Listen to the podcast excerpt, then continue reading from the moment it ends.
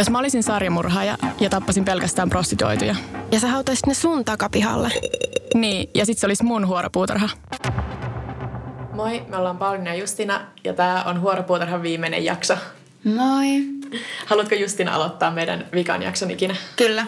Ja tota, musta tuntuu, että meillä on ollut molemmilla tässä tavallaan omia niin kuin, teemoja jaksoissa. Siis, että on ollut jotain tietyn tyyppisiä tapauksia, joista on valinnut erityisen usein tehdä mm. jakson. Esimerkiksi sulla on ollut kultteja ja, ja. venäläisiä sarjamurhaajia. ja.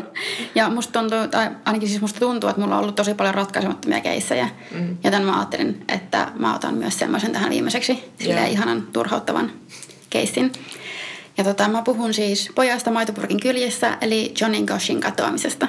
Ehkä kuuluisin kadonnut lapsi koskaan. Tai en tiedä, onko Madeline McCain mennyt nyt ohi, mutta ennen Varmaan, niin, no varmaan ennen sitä on mm. kyllä ollut ihan kuuluisimpia. Ja tämä oli myös ihan näitä ensimmäisiä varmaan tämmöisiä tosi surullisia katoamistapauksia, mistä mä luin enemmän. Mm. Ja tämän Johnin katoamisesta on kulunut tänä vuonna 37 vuotta. Ja se oli kadotessaan 12-vuotias, kun se se oli jakamassa lehtiä asuinalueellaan 5. syyskuuta 1982 West Des Moinesissa, Iowassa. Johnin, sen Johnin ja sen perheen asuinalue, missä se jakoi niitä lehtiä, oli niinku semmoinen hyvä ja suht varakas, ja sitä pidettiin turvallisena.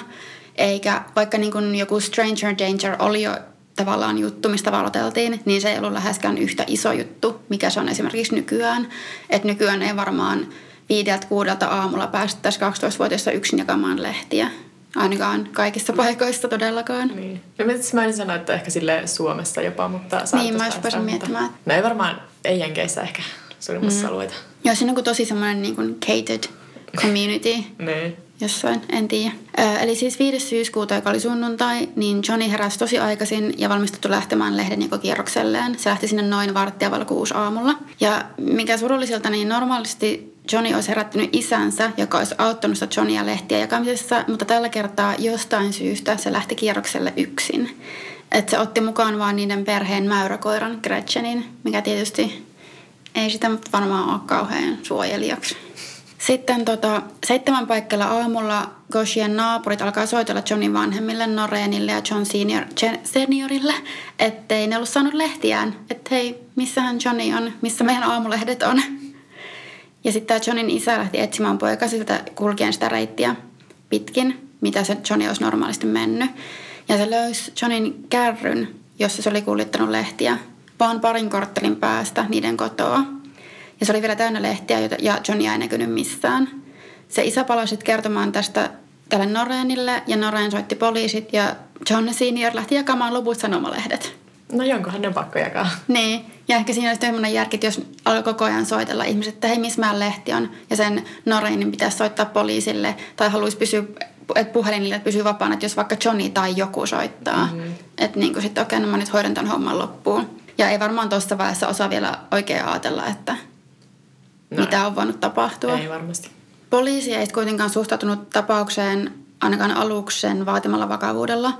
Et ensinnäkin poliisilla meni 45 minuuttia saapua näiden Goshien luo, vaikka poliisiasema oli vain lyhyen matkan päässä. Ja poliisi epäili ensimmäiseksi tietysti, että Johnny olisi vain karannut. Ja paikalla, jossa Johnny lö- Johnin kärry löytyi, ei löytynyt merkkejä, mitkä viittaisi kidnappaukseen, mutta siis mitä ne olisi edes ollut.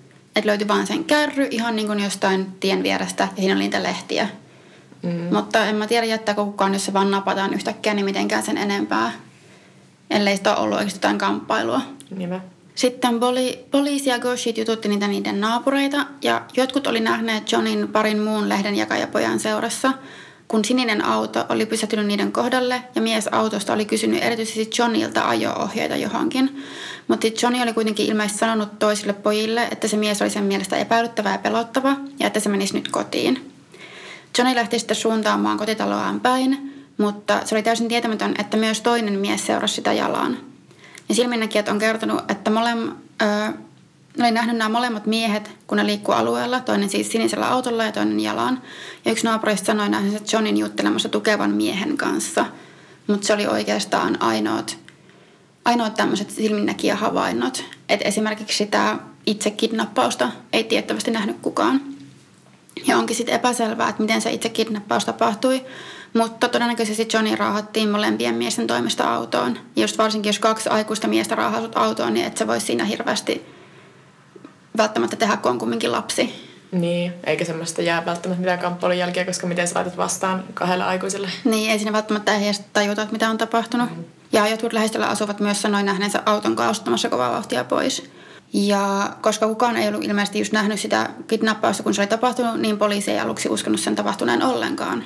Sitten 23 päivää tai 23 päivän etsintöjen jälkeen virkavalta ei ollut onnistunut löytämään oikeastaan mitään, mikä olisi edes viitannut siihen, että Johnny olisi kidnappattu. Saatiin mitään vihjeitä Johnnysta tai sen kaappaajista tai mitään johtolankoja, joiden avulla niiden nappaajien jäljille olisi päästy. Sitten Johnin äiti Noreen päätti ottaa ohjat omiin käsiinsä. Ja tämä keissi onkin tosi kuuluisa siitä kaikesta, mitä tämä Noreen on tehnyt tämän, tämän jutun eteen. Se piti tosi tarkkoja muistiinpanoja tapahtumista. Se lähti kiertämään ympäri maata, puhuen eri viranomaisille, poliiseille, järjestöille, jotka toimii ihmiskauppaa vastaan, eri medioille ympäri maata. Ja se yritti saada Johnin katoamiselle mahdollisimman paljon huomiota. Koska totta kai mitä suurin määrä ihmisiä olisi tietoinen Johnin katoamisesta, niin sitä todennäköisemmin joku olisi nähnyt sen tai löytäisi sen tai osaisi antaa jotakin vihjeitä. Tämä Norin palkkasi myös yksityisetsivän, joka tutki näitä kaikkia vihjeitä, jotka poliisi oli jättänyt huomioita. Ja tämän etsivän etsivän kertoman lopputulos oli aika karu kuitenkin, että se tuli siihen tulokseen, että Johnny olisi todennäköisesti kidnappattu osaksi kansainvälistä pedofiilia lapsipornorinkiä.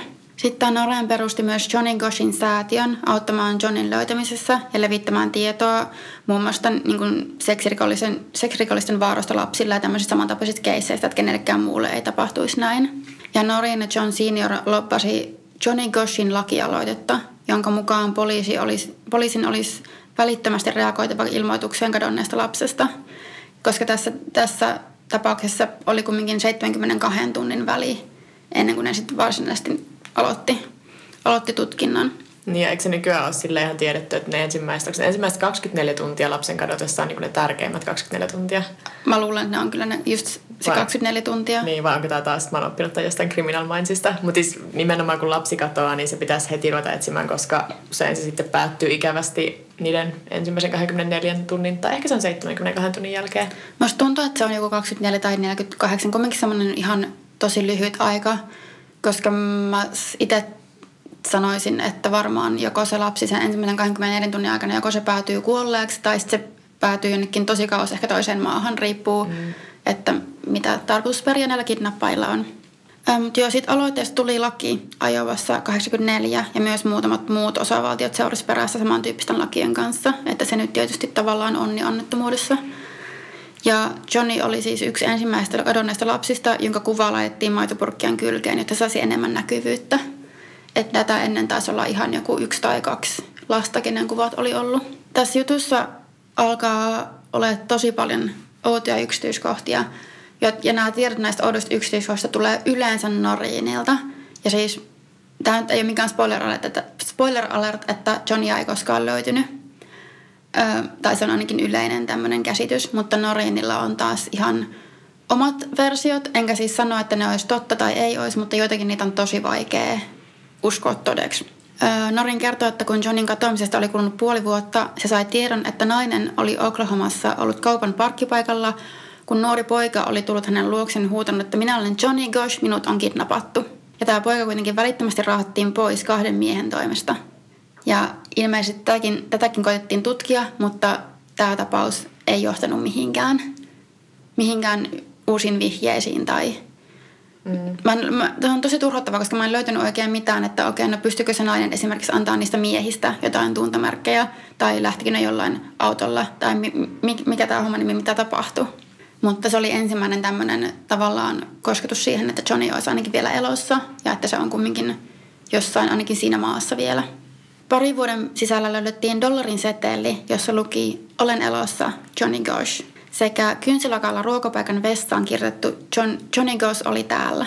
Ja Noreen on sanonut ainakin tästä setelistä, että se, siinä ollut teksti oli selvästi Johnin käsialaa ja että uskoo vielä sydämessään, että Johnny olisi elossa.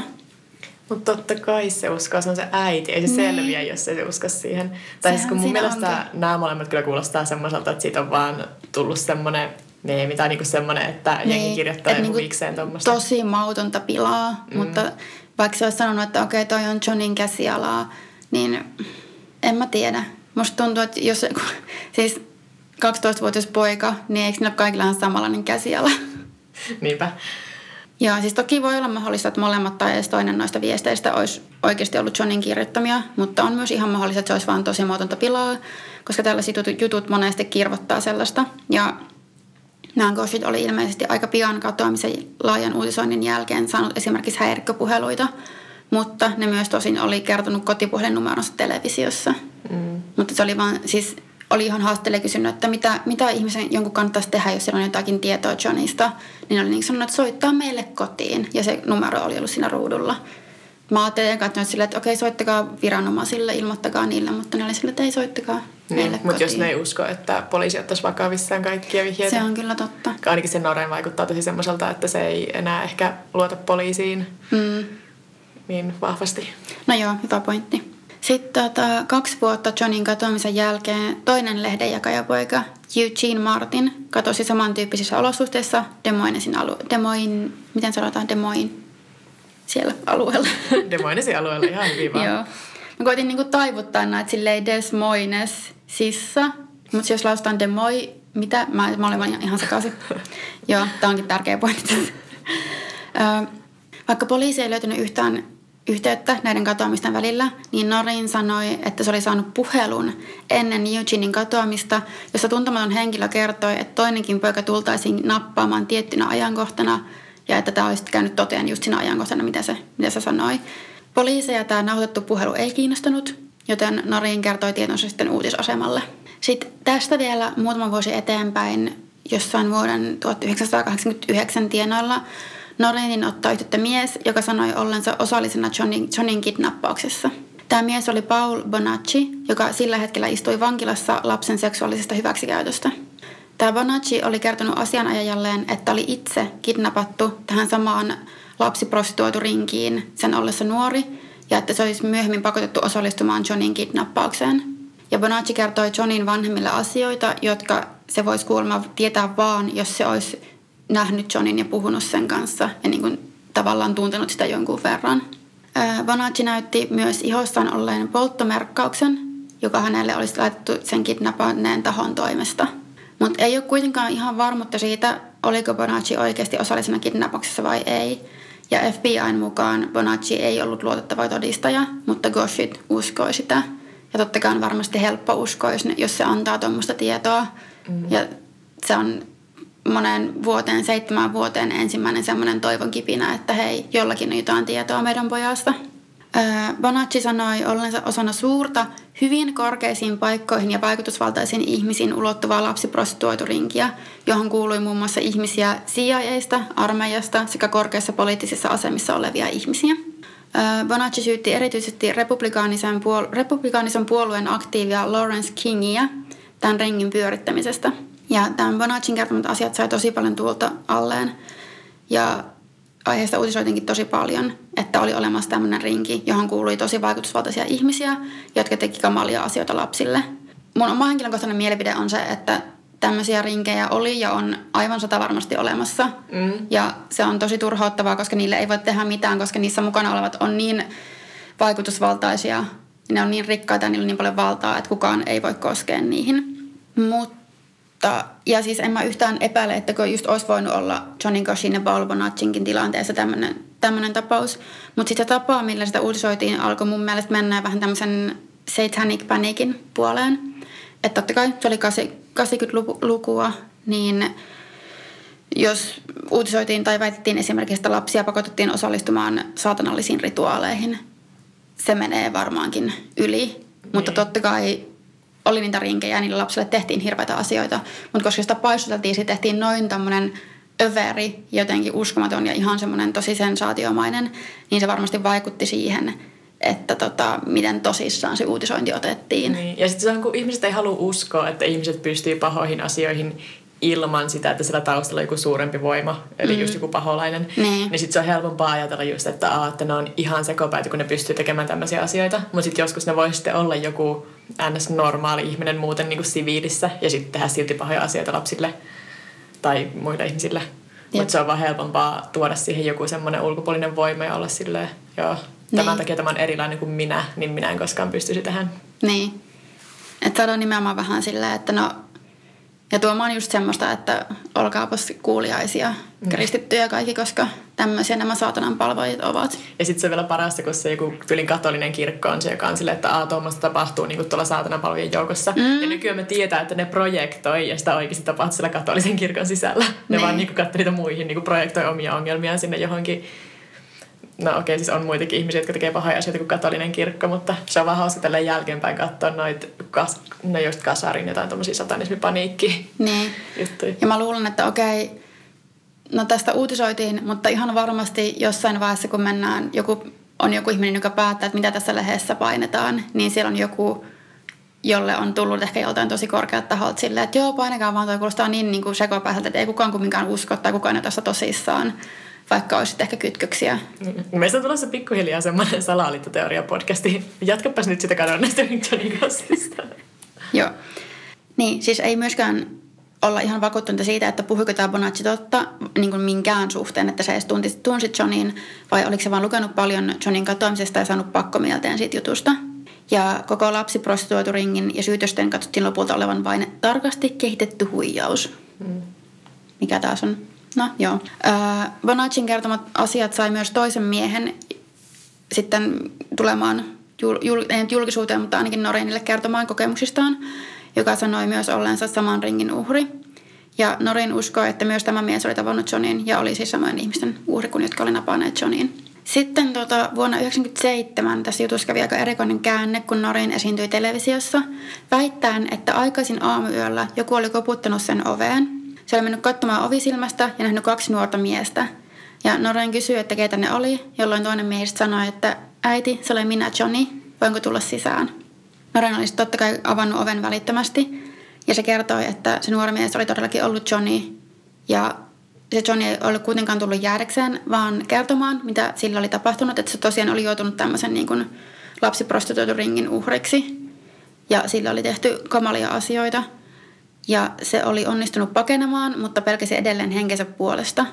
Ja Norenin sanojen mukaan Johnny oli kysynyt äidiltään apua ja pyytänyt, että se jotenkin saisi passitettua Johnin kidnappajat sitten telkien taakse, että se olisi voinut jatkaa elämänsä normaalisti.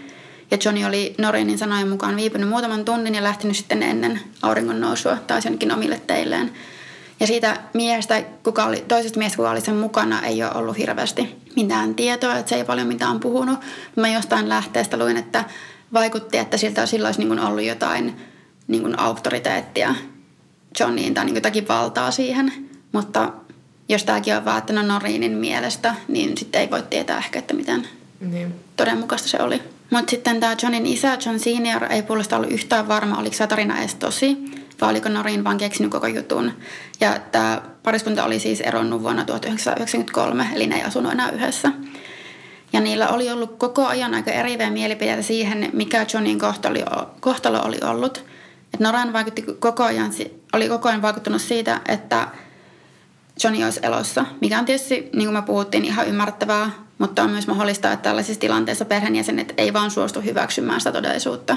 Kun taas John Senior oli vähän sitä mieltä, että on aika epätodennäköistä, että ne ikinä näkee niiden poikaa tai että se on edes elossa välttämättä enää.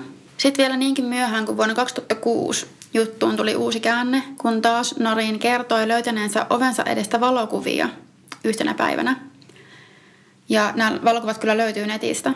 Ja yhdessä kuvassa oli kolme nuorta poikaa makaamassa vierekkäin sängyllä sidottuna ja suut tukittuina. Ja toisessa kuvassa on yksi näistä pojista, joka Noreen, jonka Noreen uskoo olevan Johnny – makaamassa niin ikään sidottuna sängyllä ja sen olkavarressa näyttäisi olevan samanlainen polttomerkkaus kuin Bonacilla. Eli niin kuin semmoinen rasti, minkä alapuolella on semmoinen kaari ja että se olisi ollut niin kuin tämän, tämän näiden kidnappajien ja sen mikä ikinä megalomanian järjestö onkaan siinä taustalla, niin mm. sen niiden merkki. Sitten kolmannessa kuvassa oli vanhempi mies, jonka epäillään olleen mahdollisesti kuollut ja sen kaulan ympärillä vaikuttaisi olevan jotain. Se oli vähän epämääräinen kuva, kun se oli mun mielestä vähän tämmöinen niin kaulasta tai olkapäistä kaulusta ylöspäin, vaan semmoinen kuva, mm, jossa on mies, jonka silmät on kiinni, niin mä en tiedä, miten paljon siitä voi päätellä. Öö, samana päivänä myös osa muistakin juttuun liittyvistä henkilöistä sai samat kuvat. Ja kun näiden kuvien alkuperään lähdettiin selvittämään, kävi ilmi, että nämä kuvat saattaisi olla pojista, jotka oli sidottu heidän omasta tahdostaan semmoista niin pako, pakenemiskilpailua varten, että kuka ekana pääsee näistä mm siteistä irti. Ja että niiden tuntema mies olisi sitonut ne ja luvannut palkinnoksi ilotulitteita sille, joka pääsee ensimmäisenä vapaaksi. Jos tämä olisikin, olisikin niin kuin totta, niin miten outoa. Niin toi on silti silleen shady, ei ole silti niin, niin ihan kiva super shady. Että varmasti niin kuin joku, joku, tai sillä miehellä ei ole ollut ihan puhtaat jaot pussissa tämmöisessä tilanteessa, varsinkin jos on ottanut valokuvia. Mutta ö, ainakin sitten ilmeisesti nämä kyseessä olevat, kyseessä olevat pojat olisi niin hengissä. Ja juttua tutkinut virkavallan edustaja myös väittikin, että se olisi, sen olisi onnistunut selvittämään yhden kuvissa esiintyneen pojan henkilöllisyys, joka oli siis nyt jo aikuinen, ja että se olisi vahvistunut tämän tarinan pakokilpailusta. Mutta entäs se polttomerkki sitten? Niin. Se oli semmoinen vähän, mä en eka edes niinku huomannut sitä siinä kuvassa. Että sitten vasta kun mä niinku luin, missä se oli, luin toisen artikkelin, missä oli mainittu se polttomerkki, ja oli, se oli niinku jotenkin ympyröity siinä kuvasta jotain. Mä olin silleen, että aah, no kyllä tuossa vähän näyttää, että siinä olisi jotain. Mutta ne kuvat on todella ahistavia. Mun olisi vaikea uskoa, että ne olisi tavallaan, että hei, meillä on tässä tämmöinen kilpailu meneillään, koska ne pojat näyttää tosi ahdistavalta, ne vaan makaa vier vieressä niin kuin sängyllä. Ja ne on siis kädet, jalat, nilkat, ranteet, kaikki on sidottu ja suu, suun ympärillä on niin kuin kanssa semmoinen siis, tai suu on tukittu. Ja on se kuva, missä on kolme poikaa ja siinä Norin sanoi, että se, niistä oikein puolimainen olisi, olisi ollut se Johnny. Mutta sitten mua mietittää myös se pakokilpailu, kuvausjuttu, koska on myös se yksi kuva, missä on vain yksi poika, jonka sanotaan olla Johnny. Ja siinä kuvassa sillä ei ole paitaa. Ja niissä muissa kuvissa niillä on kuitenkin kaikilla vaatteet päällä. Ja että sillä on sitten ollut olkavarressa se polttomerkki. Että mitä tahansa ne kuvat on, niin ne on tosi shadeja. Ja joo, Norin on edelleen vakuuttunut, että yksi niistä pojista oli Johnny. Ja tämä John Senior puolestaan on sitä mieltä, että poika ei ole Johnny. Ja Johnin todellinen kohtalo on siis edelleenkin mysteeri, eikä ole varmoja siitä, mitä sille on voinut tapahtua, vaikka spekulaatiota on tosi tosi paljon. Et jotkut on sitä mieltä, että Johnny tapettiin aika pian sen kidnappauksen jälkeen, ja osa taas sitä mieltä, että Johnny todella päätyi johonkin lapsiprostituotiorinkiin, ja että se olisi tapettu, kun se oli liian vanha. Ja on ehkä myös mahdollista, että Johnny olisi onnistunut pakenemaan ja olisi elossa vielä jossakin. Tai sitten ehkä se myös kun se alkoi olemaan tavallaan vanhempi tai liian vanha, niin se aivo pestiin mukaan sen ringin toimintaan. Niin kuin ehkä myös tämä, tämä toinen mies, jos, jos siihen sen juttuihin on uskominen. Mutta who knows? Mä oon ollut tämän jutun suhteen pessimisti, niin kuin mä usein olen niin kuin tässä mm. parissa huomattu. Mä oon sitä mieltä, että se, se näit sen Noreen, niin se on ollut niin surun murtama, että se on vähän niin kuin seonnut siitä. Mä en usko, että se Johnny oikeasti kävi siellä ovella. Mä uskon, en että Noran on kuvitellut sen. Mä en tiedä, mitä mieltä mä oon noista kuvista, koska mä olin unohtanut tuon koko käänteen. Joo. Mutta tota, ja mä veikkaisin, että Johnny Kosh on kuollut pian sen kidnappauksen jälkeen. Se voisi olla tosi niin kuin, todennäköinen. Ja melkein, jos miettii, että mikä on vaihtoehto, mm. niin en mä sano, että se olisi parempi, että se olisi kuollut pian, vaan että jos se toinen vaihtoehto on sitten jotain ihan hirveätä vuosien jotain kärsimystä ja olet jossain lapsiprostituutioringissä, niin paha sanoa. Mutta joo, mä en usko siihen, että se Johnny olisi käynyt sen Norinin luona ja se on oikeasti, se, musta tuntuu, että se itse uskoo siihen. Niin, ja, ja siis sitä mäkin mä ajattelen, että se on vaan niin kuin, se on ihan sit surusta niin. ja sit mediaryöpystä ja kaikesta, että se, sillä on myös oltu aika ilkeitä ja just, että jos on soitettu häirikköpuheluita ja kaikkea. Joo, ja että nämä kuvat, ne kirjoitukset siinä seinässä ja jossain dollarin setelissä on vaan tosi karua pilaa. Mm. Ja se Noreen kumminkin on ollut aika paljon julkisuudessa. Et en mä sanoisi, että se on niinku julkisuushakuinen, mutta se kumminkin yrittää vieläkin pysyä sillä julkisuudessa ja puhua tästä keisistä varmaan just senkin takia, että ehkä se vieläkin ajattelee, että, mm. että tota Johnny on elosta. Ja ihan tuossa viitisen vuotta sitten vuonna 2014 ilmestyi uusin dokumentti tästä Siinä pitäisi olla Who Took Johnny. Ah, joo, joo. Mä kuulin sitä. En joo. ole Mä oon osittain kattonut sen, mutta mä muistan sitä jotakin kohtia, mutta nyt se ei ollut katsottavissa enää missään. Olisiko ollut HBO Nordicilla joskus? Se on mun mielestä ollut jossain tämmöisessä striimauspalvelussa, mistä mä oon sen joskus kattonut. Mutta onhan sitä hullumpaakin tapahtunut, että eihän tämä nyt siis tiedä, että jos se olisi oikeasti ollut jossain vankina. Niin, että onhan noita on ollut just useampiakin tapauksia, että vuosien vuosien jälkeen joku on sitten ta, niin kuin pelastunut, mutta 37 vuotta on jo nyt siitä. Niin on. Mutta voisi sitten toki selvitä sitten muutakin kautta, että jos löytyisi vaikka jäänteet jostain, mitkä voitaisiin todistaa tai jotain, mikä kyllä olisi niinku aika varmaan kaukaa haettua, mutta en mä tiedä. Mutta joo, se on niinku nykyään silleen cold case, mutta ei ole kumminkaan niinku vielä taputeltu ja kokonaan silleen. Niin, että ei ole julistettu kuolleeksi tai mitään vielä. vai onko? Ei mun käsityksen mukaan. Mä en kyllä tiedä, miten se, on, toimii. Joo, että se mun mielestä ainakin niin Wikipediassa oli vielä niin kuin silleen, että missing ja sitten niin kuin Joo. 37 vuotta ja jotakin kuukausia ja muita. Joo. Okei, okay, mennäänkö mun tapaukseen? Joo. Niin tosiaan, kun, koska nyt on meidän viimeinen jakso, niin mä halusin käsitellä jonkun sille isommista nimistä, mitä meillä on vielä käsitelty. Ja mun mielestä ehkä kuuluisin sarjamurhaaja, mistä meillä on vielä puhuttu, on David Berkowitz, eli Son of Sam. Ja Berkowitz on tosiaan amerikkalainen sarjamurhaaja, joka terrorisoi New Yorkia vuosina 1976-77, kun se murhasi kuusi ihmistä ja haavoitti seitsemää muuta. David Berkowitz syntyi ensimmäinen kesäkuuta vuonna 1953 New Yorkissa. Sen syntymänimi oli Richard David Falco, mutta se adoptoitiin ihan parin päivän ikäisenä ja sitten Berkowitz on niinku sen adoptiovanhempien sukunimi. Berkowitzille oli ihan pienestä asti kerrottu, että se oli adoptoitu, mutta sitten sille kerrottiin myös, että sen biologinen äiti olisi kuollut synnytyksessä, mikä oli valetta. Okay. Ja sitten Berkowitz on kertonut myöhemmin tunteneensa tosi vahvaa syyllisyyttä siitä, että se aiheutti äitinsä kuoleman syntymällä, mikä on ihan sairaan surullinen ajatus. No Varsinkin, on. kun se ei ole edes totta, että se olisi Niin, kuollut. miksi sille on ne sitten kerrottu semmoista? En tiedä. Berkowitz oli kuitenkin todella läheinen adoptioäitinsä kanssa. Jopa niin läheinen, että sitä on sitten myöhemmin kuvailtu sairaaloiseksi, mikä on semmoinen sarjamurha ja klisee. Mm. Ja sitten lapsena Berkowitz oli ulkopuolinen, se oli älykäs, mutta se oli paljon isokokoisempi kuin kaikki muut ikäisensä, mikä sitten teki siitä silmätikun kiusaajien parissa. Ja Last Podcast on the Leftin äijät kuvaili, että Berkowitz on niinku Ed Kemperin light-versio. Ja nyt kun mä oon kuullut tämän kerran, niin mä ajattelen sitä koko ajan, koska näissä on tosi paljon niinku samaa. Ne on semmoinen, tai se on osuva vertaus. Ähm, mä mainitsin sen läheisen äitisuhteen, kun mä, kun mä puhuin kanssa niinku sa- sarjamurha- ja kliseistä. Mutta siis ootas kun kuulet tämän, koska Berkowitz käsi lapsuudessa ei yhden, ei kaksi, vaan kolme päähän kohdistunutta iskua. Just. Ensimmäinen tapahtui autokolarissa Berkovitsin ollessa kuusivuotias. Toinen vain pari kuukautta sen jälkeen, kun Berkovits juoksi päin seinää. Ja kolmas noin vuotta myöhemmin, kun sen kaveri löi sitä metalliputkella päähän.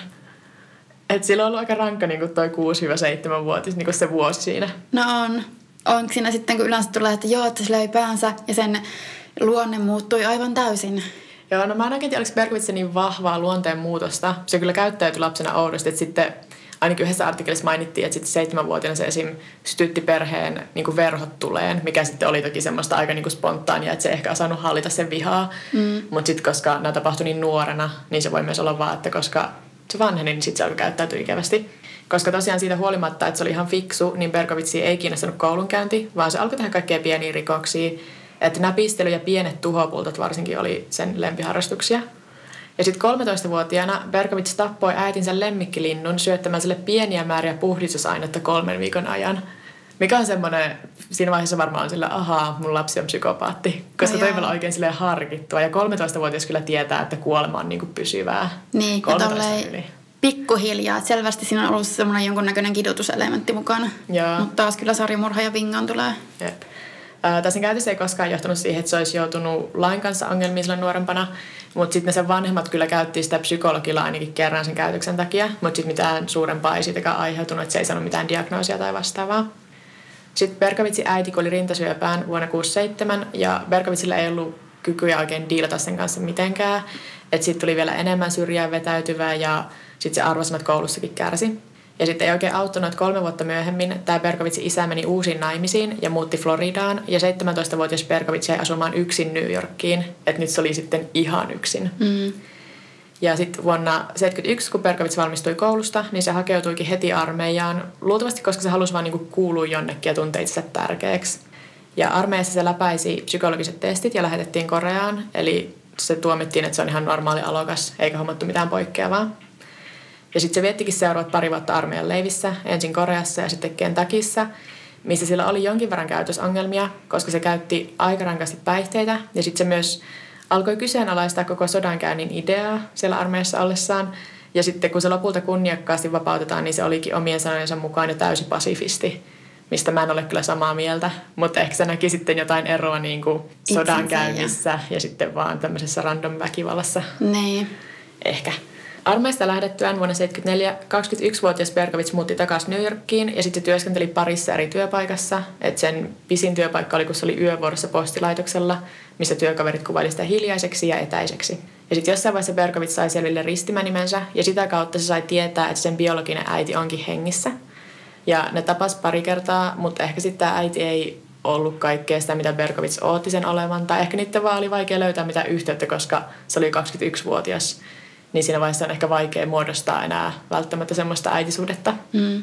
Et kun mä mainitsin, että se Berkovits oli aiemmin tuntenut syyllisyyttä itse kuolemasta, niin sitten muutama psykologi on myöhemmin spekuloinut sitten tässä vaiheessa, kun Berkovits sai tietää äitinsä olevan hengissä, niin tämä syyllisyys muuttui semmoiseksi epäuskoksi ja ehkä vihaksi sitä kohtaan, että sen äiti ei koskaan halunnut sitä. Niin, ja varmaan tosi hankala asia just käsitellä ja koittaa jotenkin muuttaa se kaikki syyllisyys, mitä sulla on ollut. Niin mihin sä sen, mitä, mitä sä teet sille? Kun sä mm. koko ajan mietit, että okei, se on mun vika, mun äiti on kuollut ja sitten paljastuu niin. jotain tuommoista.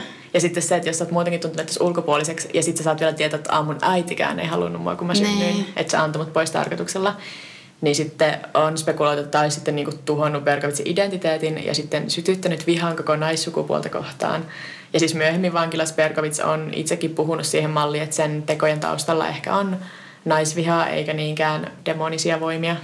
Sille no aijaa. Oikeasti. Sitten tota, vuosina armeijan jälkeen Berkovits jatkoi niitä tuhopoltteen sytyttämistä – että vuosina 74 ja 75 se sytytti yhteensä 1488 tulipaloa, joista se piti tarkkaa kirjaa semmoisen vihkoon kotonaan. Että on vissiin joku yleinen piirre, että kun halutaan niinku kontrollia elämään, niin sitten tuhopoltot on niinku sitä ja sitten se niinku kirjan pitäminen niistä liittyy siihen. Kun tuntuu, että ei pysty hallitsemaan mitään elämässään, niin sitten ne tuhopoltot on se, mitä pystyy hallitsemaan. Joo, mutta aika kiireinen on kyllä saanut olla niiden kanssa. On, niin siis se on ollut ihan niinku kunnon rikollinen ennen kuin se edes tappoi ketään, koska toi on niinku aika iso lukumäärä jo niin. rikoksia. Mutta sitten joulukuussa 1975 Verkovits hyökkäsi ensimmäisten uhrinsa kimppuun. Se yritti murhata veitsellä kaksi nuorta naista, ne on siis erilliset tapaukset, mutta molemmat pääsi karkuun hengissä. Tässä vaiheessa astuu kuvaan myös tämä Berkovitsin erikoinen uskomus siitä, että koirat puhui sille. Berkovitsin naapurilla oli Saksan paimenkoira, joka haukkui jatkuvasti, ja Berkovits väitti, että se käski Berkovitsia murhaamaan nuoria naisia.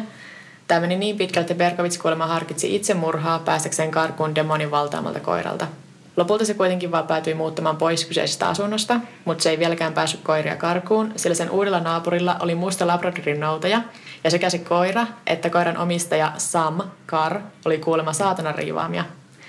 Sitten se alkoi myös kirjoittaa tälle Sam Karille semmoisia tosi sekavia ja uhkaavia viestejä, että sen mielenterveys alkoi niinku hapertua tässä vaiheessa tullut 75 niinku tosi nopeasti. Alkoiko se sen se Saami ja sitten se, niin kuin, sit saiko jotain viestejä, että hei sun koira puhuu mulle? No oli vaan semmoista tosi sekavaa ihmettelyä ja sitten sit se välillä toivottiin niissä myös jotain silleen rauhallista joulua. Ne oli vaan semmoista sijaan saksaa. Mut... Sun koira on demoni, mutta hyviä pyhiä. ja suunnilleen. Sitten se yritti myös tota, vähän rankempana, se yritti tota, Molotovin koktaililla tappaa sen koiran, mutta ei onnistunut siinä. Näistä ekoista murhayrityksistä viisastuneena Berkovit sitten osti aseen, koska se veitsellä murhaaminen ei tosiaan toiminut. Ja kaikki sen seuraavat murhat seurasikin aika samanlaista kaavaa. Että uhrit oli joko nuoria naisia tai nuoria pariskuntia, jotka istu autossa. Ja sitten Berkovits lähestyi sitä autoa ja alkoi ampua, poistuen sitten nopeasti paikalta ennen kuin oli edes varma uhrin kuolemasta. Ja usean kertaan kävikin niin, että uhri selvisi hengissä, mutta loukkaantui vakavasti tai jopa vammautui pysyvästi. Mutta sitten kukaan näistä ei kuitenkaan osannut antaa tekijästä kuin semmoisen suuripiirteisen kuvauksen. Et maaliskuussa 77 näitä samantyylisiä ampumisia oli tapahtunut jo viisi ja poliisi alkoi epäillä, että nyt kyseessä on niin sarjamurhaaja ja alkaa New Yorkin poliisivoimien suurin poliisioperaatio koskaan. Ja tämä on kuitenkin New York, missä niin tapahtuu tosi paljon murhia, mm-hmm. mutta sitten tähän niin laitettiin isot, isot määrät niin poliisivoimia tähän, että saataisiin kiinnittää, mitä ne silloin puhuu 44 kaliberin murhaajasta, koska ne ei ollut silloin saanut sitä kirjettä, missä tämä sitten viittaa itsensä Son of Samina. Mutta sitten huhtikuussa 77 Berkovits murhasi Alexander Esaun ja Valentina Surjanin hyvin samankaltaisella tavalla kuin aiemmat uhrinsa, mutta sitten tällä kertaa se jätti paikalle viestin. Viesti oli osoitettu New Yorkin poliisivoimien kapteenille, ja siinä Berkovits viittaa itsensä nimellä Son of Sam, minkä lehdistökin sitten ottaa heti käyttöön – ja viestissä Berkovits muun muassa kertoo olevansa loukkaantunut siitä, että sitä on kutsuttu naisvihaajaksi, mutta olevansa monsteri, joka juo verta, että se ei oikeasti haluaisi jatkaa tappamista, mutta isä Sam käskee. Ja sitten se kehuu, että Queensin naapuruston naiset on kaikista kauneimpia. Ja sitten lopussa toivottaa hyvää pääsiäistä ja toteaa, että palaa vielä. Ja sitten se loppuu jotenkin bang bang sinun murhassasi, Sam. Se on niinku... Että oikeasti alkaa olla jo aika Niin se ylipäätään sekavan ihmisen teksti tai sitten jonkun, joka yrittää esittää olevansa sekaisin tekstiä, koska me voidaan sitten teorisoida mm-hmm. tässä lopussa tästä Bergovitsin mielenterveyden tasosta. Okay. Mutta sitten kuukauden päästä Daily Newsin kolumnisti sai vähän samantyylisen kirjeen ja sekin oli allekirjoitettu Son of Sam. Mutta nämä viestit ei oikeastaan auttanut siinä Berkovicin kiinni saamisessa lainkaan, mutta sitten lehdistö kävi totta kai ihan villinä. Että me ollaan aiemminkin puhuttu siitä, miten just joskus 70-luvulla rikoksista uutisointi oli semmoista oikein sensaatiohakusta ja kaikki mahdollinen tieto julkaistiin, vaikka aina ei ehkä olisi kannattanut. Että tämä meni niin pitkälle, että koska kaikilla uhreilla tähän mennessä oli ollut pitkät tummat hiukset, niin tuhannet naiset New Yorkissa leikkasi hiuksensa lyhyemmiksi tai värjäsi niitä vaaleiksi tai kirkkailla väreillä, osti peruukkeja, niin kuin siis usea perukkiliike oli silleen, että meillä loppui niin kuin varastot, koska jengi wow. osti niin kuin semmoisia. Ihmiset myös luuli, että murhaaja valitsi uhreikseen diskossa käyviä nuoria, mikä siis ei ollut totta, koska Berkovits valitsi uhrinsa täysin sattumanvaraisesti. Mutta sitten tämän huhun myötä New Yorkin yöelämä hiljeni huomattavasti. Ja kesä 1977 New Yorkissa tunnetaankin nimellä The Summer of Sam, koska se pelko oli niin laaja. Mutta varmasti tuohon oli just vaikuttanut se, miten siitä uutisoitiin, että just jotenkin tulee tosi sensaatiohakuisesti. Ja just, mm. että kaikkiin pieniin yksityiskohtiin, millä ei oikeasti ollut mitään, tuolta eihän ne tiennyt, niillä ei ollut mitään väliä. Mutta jotenkin, että oh, ei kannata käydä ulkona, koska Muuten Son of Sam niin. nappaa sinut. Ja sitten just mä katsoin vanhoja haastatteluja, niin niissä hengen että no jos ei ole leikannut hiuksia, niin ainakin pitää niitä kiinni koko ajan, että koska ei sillä uskalla liikkua niin pitkien tummien hiusten kanssa. Jotenkin villi ajatella. Mm. Kaikki nämä Berkovitsin murhat tapahtui 12 kuukauden sisällä. Viimeinen heinäkuussa 77, kun Berkovits ampui kohti Stacy Moskovitsia ja Robert Violante, molemmat 20V, murhaten Moskovitsin ja vammauttaa Violantea – Samassa naapurustossa asunut nainen oli kuitenkin nähnyt Berkovitsin paikalle just ennen murhaa ja sitten se oli pannut merkille, että se käyttäytyi epäilyttävästi ja kantoi jotakin tummaa, mikä näytti vähän aseelta. Ja sitten se huomasi, että Berkovits oli liikkunut semmoisen yhden auton lähellä. Ja sitten tässä on tärkeä yksityiskohta. Sen autoikkunassa oli ollut parkkisakko. Ja sitten vähän sen jälkeen, kun se nainen näki Berkovitsin, niin se oli kuullut laukauksia ja myöhemmin sitten lukenut uutisista, että siellä kadulla oli murhattu nuori nainen. Nainen ilmoitti tästä näkemästään poliisille ja lopulta, kun oli kulunut pari viikkoa ja tämä nainen oli soittanut useampaan otteeseen vaatinut, että sitä kuunneltaisiin, niin poliisi tsekkasi, että mitkä kaikki autot oli saanut parkkisakkoja sillä kadulla sinä iltana. Ja yksi niistä autoista oli Berkovitsin omistama keltainen Ford Galaxy. Mutta mä arvostan tässä myös se, että siinä oli monta viikkoa mennyt ja se nainen oli joutunut vaan soittaa sille, että joo, että musta niin. tuntuu, että mä näin sen ja sitten mä Mikä näin, että siinä on, sakko. että oikeasti ei voi niin. vaan uskoa. Niinpä. Ja sitten poliisi päätti niin ainakin mennä jututtamaan Berkovitsia, koska niillä oli merkintä siitä, että, tai joku äijä, joka on lähettänyt uhkaavia viestejä Alagran naapurilleen, että tämä voisi olla niin kuin joku mahdollinen johtolanka tähän. Ja sitten saapuessaan sinne asunnolle ne löysi myös sen auton ja näki sen auton takapenkillä samanlaisen revolverin kuin mitä murhissa oli käytetty. Mikä on mun mielestä outo yksityiskohta, koska miksi ihmeessä sä säilyttäisit, no mitään asetta, mutta saatikaa sitten jotain sitä asetta, mitä olet käyttänyt murhissa, joista on uutisoitu erittäin laajasti niin, näkyvällä paikalla. Niin. Ja silleen, okei, okay, siis New Yorkissa oli silloin täysin laillista kantaa semmoista asetta, eikä niinku siihen tarvinnut mitään erityistä lupaa. Mutta tuommoisella käytöksellä nyt varmaan haukuttelee niinku ainakin murtovarkaita sit siihen autoon. Niin. No, joka tapauksessa poliisi tutki loputkin autosta ja sitten ne löysi myös karttoja alueesta, joilla murhat oli tapahtunut sekä uhkaavan kirjeen, joka oli tarkoitettu poliisivoimien tutkinnan johtajalle, mutta jota Berkovits ei ollut vielä kerennyt jättää minnekään. Sitten poliisit päättää, että ne odottaa, että Berkovits poistuu sieltä asunnostaan eikä vaan hyökkää sisään, koska ajattelee, että siitä tulisi niin kuin väkivaltainen kohtaus. Ja pian sitten Berkovits tuleekin ulos asunnosta, ne ottaa sen kiinni ja Berkovitsin pidättänyt poliisi muistaa sanoneensa sille, että no nyt kun meillä on sut, niin haluatko kertoa, että kuka sä oot? Ja Berkovits oli hymyillyt ja vastannut, että olen Sam. Ja sitten tämän lisäksi Berkovits oli ääneen ihmetellyt, että miten poliisille meni niin pitkään saada se kiinni ja hän niin naureskellut siihen. No kun me ei kuunnelta sitä naista, joka soitti siitä parkkisakosta, tai siis siitä Joo. autosta. ja sitten tosiaan Berkovits aika nopeasti sitten tunnusti tekonsa, että se ei niinku yrittänyt sitten päästä edes siitä enää irti. Ja siis se oli pidätyksen aikaan 24-vuotias, murhien aikaan 23-vuotias, mikä on aika nuori sarjamurhaajaksi. Mä jotenkin aina kuvitellut, että se oli paljon vanhempi. Joo, siis mäkin, jotenkin mä aina oletan, että koska arkkityyppi tämmöisestä sarjamurhasta on ehkä ne murhaa joskus myöhemmällä aikuisella niin kuin 30 mutta se oli sen 23-vuotias. Ja mä vähän kokeilenkin, että jos ei lasketa mukaan niin kuin vanhemman rikoskumppanin kanssa toimineita tai kouluammuskelijoita, niin semmoista, jotka pääsee näin korkeisiin lukuihin, niin niiden se aktiivinen kausimurhina sijoittuu jonnekin myöhempään aikuisuuteen. Joo, että ehkä toi niin kuin 20 varsinkin, jos on niin kuin vielä joku 23-24, niin on semmoista eskaloitumista vasta sitten, että alkaa mm. pikkuhiljaa mennä siihen suuntaan. Ja sitten voihan sitäkin olla, että monet sitten, jotka aloittaa nuorempana, niin ne myös jää kiinni jo niin kuin ekojen murheen jälkeen, koska mm. onhan niitä jotenkin semmoisia tapauksia. Mutta tosiaan sitten oikeudenkäyntien vuoro, ja siis ennen oikeudenkäyntiä Berkovits kävi läpi useamman psykologisen arvioinnin, ja niiden tulokset sen mielenterveydestä vähän vaihteli, mutta sitten lopulta Berkovitsin todettiin toiminen tietoisesti, ja että se voisi osallistua täysivaltaisena oikeudenkäyntiin. Ja toukokuussa 1978 Berkovits myönsi syyllisyytensä kuuteen murhaan, ja sai niistä jokaista vankeutta 25 vuodesta elinkautiseen, jotka tulisi kaikki kärsiä putkeen. Eli siis se sai elinkautisen, nämä nämä jenkkien mm. tuomiot on tämmöisiä mutta sillä kuitenkin on mahdollisuus hakeutua ehdonalaiseen. Ja siis Berkovitsin ympärillä pyörii monia salaliittoteorioita. Osa liittyy kultteihin ja saatananpalvontaan, luonnollisesti. Vaikka Berkovits itse siinä ekassa tunnustuksessaan sanoi, että Sam olisi sen naapuri Sam Kaar, joka omisti sen paholaiskoiran, niin on myös olemassa semmoinen aikasuosittu teoria, jossa Sam on druidipaholainen nimeltä Sam Hain. Mutta on tosi kummallinen teoria, koska siis Samhain on muinaiskelttien juhlapyhä, ei mikään henkiolento.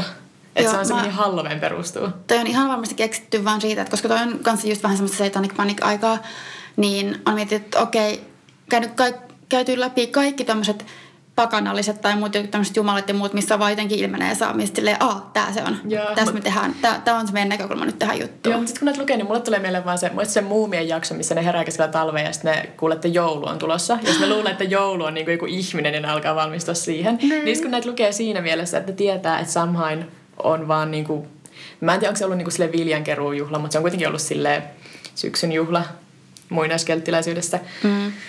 Niin, mutta joo. Vähän kaukaa haettu. Jep.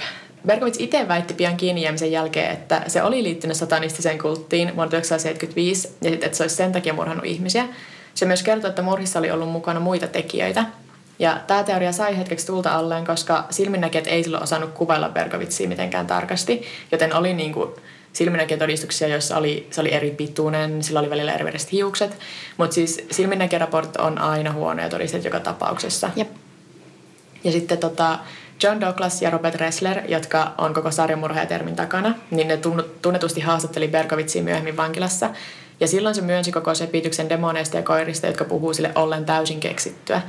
Että tavallaan Berkovits tuntuu aina kertovan sen version tarinasta, jonka se luulee, että se kuulija haluaa kuulla – koska oli ihan selvää, että nämä Douglas ja Ressler ei halunnut kuulla mitään demonikoirista tai kulteista, joten sitten Berkovits tarjosi niille selityksen, että se murhasi, koska se halusi kostaa maailmalle sen, että se koskaan kuulunut minnekään.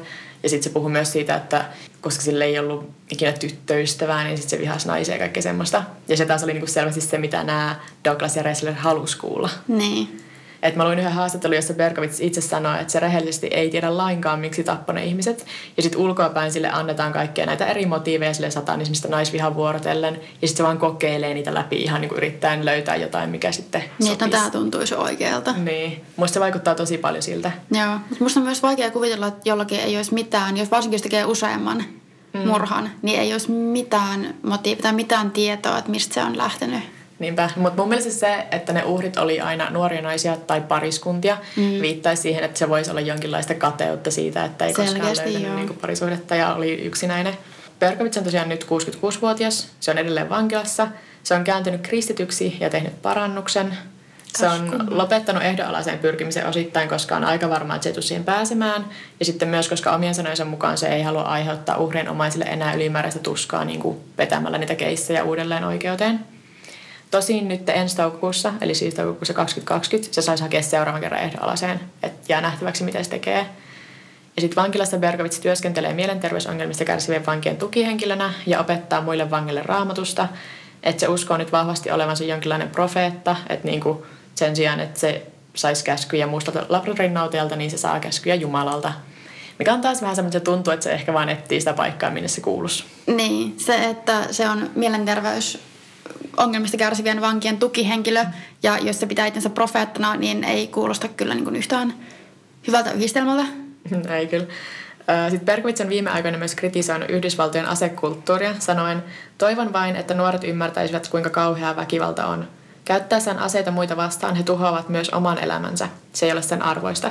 Mikä mun mielestä kuulostaa siltä, että se ei välttämättä kadu niitä tekoja, mutta se katuu sitä, että se jäi kiinni. Koska toi aamun oma elämä meni pilalle, kun mä mursin nämä kuusi ihmistä. Mm. Ja sitten tosiaan Berkovits on jäänyt historiaan yhtenä silleen tunnetuimmista sarjamurhaista, että kirjoja, leffoja, dokumentteja, biisejä löytyy ihan millä mitalla. Yksi tuoreempi on se Netflixin Mindhunterin tokakausi. Mä en ole katsonut sitä, koska mulla jäi se ekakin kausi kesken, mutta... Joo, mä oon sen kyllä. Okei, okay, oliko se hyvä? Oli se mun mielestä. Joo, siis musta tuntuu, että monet tykkää sitä, että ehkä mä joskus, jos mulla on ylimääräistä aikaa, niin voin mennä niin. takaisin katsoa. Mä jotenkin tykkäsin sitä ekasta kaudesta kyllä enemmän, koska siis se Ed, Ed Kemperin tota, näyttelijä on vaan niin loistava. Joo, joo, siis seti, mä kerkesin katsoa just sen verran, että mä näin vähän sitä. Joo. Niin, no mä yritin katsoa jotenkin niitä leffoja, mutta tästä on niin paljon, että pitäisi ehkä lukea tarkemmin arvosteluja ja katsoa, että mitkä on niitä hyviä. Mm. Mutta tota, New Yorkerissa on hyvä artikkeli. Niillä on aina kyllä tosi hyvä niiden true crime-kirjoitus. Että, ja varmasti toki kun tämä sijoittuu oikein New Yorkiin, niin siellä on ollut silleen, päässyt kirjoittamaan omista kotikulmistaan, niin varmasti sekin vaikuttaa, että miten hyvin ne on artikkelit. Mitenkäs se Son of Sam laki, niin mikä sen Joo, tarina oli? siis se oli tosiaan se, että kun Berkovits alkoi sille tarjottiin niin paljon, niin kuin, että kaikki halusivat haastatella sitä niihin lehtiin. Joo. Ja siis alkoi tienaa niin isoja summia niistä, että jengi oli sille, että ei tämä nyt ole kyllä oikein. Niin säädettiin laki, jonka mukaan ei voi rikastua teoillaan. Tai niin kuin medialla, joka on tehty sen omista rikoksista. Joo. Jos sä oot saanut tuomion niistä, niin sä et voi saada niitä tuottoja itsellesi. Niin se on vieläkin olemassa. Mutta sitten nyt mitä mä luin yhdestä haastattelusta vuodelta 2006, niin ihmiset lähettää sille rahaa, nyt kun se on kääntynyt kristinuskoon ja ne uskoo, että se on oikeasti muuttanut tapansa, niin jotkut kirkot tai rikkaat kristityt on lähettänyt sille rahaa. Että ilmeisesti niin kuin rahaa kuitenkin voi lähettää, kunhan se ei ole siitä, että sä rikastut omilla teoillasi. Niin, no periaatteessa miksi ei. Kyllähän varmaan mm. ihmisille vankilassa lähetään niin kuin muutenkin rahaa. Mutta tuolta, jos sille lähetään paljon rahaa, niin vaikka se olisi kuka tahansa vankilassa, niin mä en tiedä, että sä hirveällä määrällä rahaa yhtään mitään. Joo, ja siis ainakin siinä haastattelussa, mitä luin, niin Berkovits sanoi, että se nimenomaan ei ole pitänyt suurinta osa niistä rahoista, että se on lähettänyt osan niistä sen ö, viimeisen uhrinsa Moskovitsin äidille, joka sitten olikin ennen kuolemaansa kirjoittanut kirja, jossa antaa anteeksi Sanna Samille tyttärensä murhan. Mutta se oli vissiin myös semmoinen, että ehkä se antoi niinku anteeksi oman rauhansa puolesta, eikä niinkään, niin. että se olisi oikeasti välittänyt sitä, että mitä Berkovitsille kuuluu. Totta. Mutta joo, se jatkaa siellä vieläkin. Se on nykyään Jumalan profeetta. Ei, se ei ole enää Son of Sam, kun se on Son of Hope. Oli se se, mitä se haluaa nykyään käyttää. Eli niinku toivon. Anteeksi, mutta se ei tule ikinä, siis sitä ei ikinä tulla tietämään sillä nimellä. Ei todellakaan. Koskaan ikinä eikä pidäkään. Joo, mutta siis 66 ei ole edes niinku hirveän vanha. Joo, mä tuossa just mietin, kun sä sanoit, että mä jotenkin ajattelin, että se on en mä, mä en niin tiennyt, onko se elossa vai ei, mutta että mä ajattelin, että se on paljon vanhempi. Että se oli kuitenkin noin nuori, kun se, se teki noin murhat. Niin. Niinpä, ja se vieläkin antaa haastatteluja. Ja siis musta tuntuu, että katsotaan kun toukokuu tulee, niin se yrittää hakea siihen ehdoalaseen. Vaikka se nyt sanoo, että ei halua, mutta nyt kun se on tehnyt toisen parannuksen ja niin. kaikkea. Luuletko, että mitä, mikä luotetaan lopputulos? Ei, ei se tule Ei se tule pääsee, se olisi liian huonoa niin kuin media ja kaikkea. Niin. Se voisi kokeilla uudelleen sitten, milloinkohan Mä en muista kuinka usein sillä on se mahdollisuus hakea. Mä voisin kuvitella ehkä kymmenen vuoden päästä, kun se olisi niin vanha, että se alkaa niin kuin olla silleen jo eettisempää päästä se viettämään viimeiset vuotensa jossain muualla. Niin. Se kimppu oli kyllä vankilassa kerran hyökätty, mutta se selvisi siitä. Joku yritti puukottaa sitä kaulaan. Että ei sitä oikein tykätty sielläkään. Ilmeisesti nyt pidetään vähän enemmän kuin se joku tommonen profeetta siellä, mutta alkuaikoina sitä ei tykätty. Niin, ja nyt kun se on ollut siellä jotenkin niin pitkään. Ja... Niin. Mutta no, saatiin puhuttua vielä Son of Samistakin. Jep. Onko meidän vikajakso tässä? Eiköhän se ole tässä. Joo. Meille voi vieläkin varmaan ikuisesti laittaa sähköpostia huoropuutarha.gmail.com tai laittaa viestiä Twitterissä tai Instagramissa. Mä oon nyt Pauliina Kiero. Ja mä oon näet Vegepekoni. Ja sitten meillä on myös tämä meidän podcastin oma Instagram, mikä löytyy ihan vaan näet huoropuutarha. Ja vielä kerran, kiitos, että kuuntelit. Heippa! Heippa!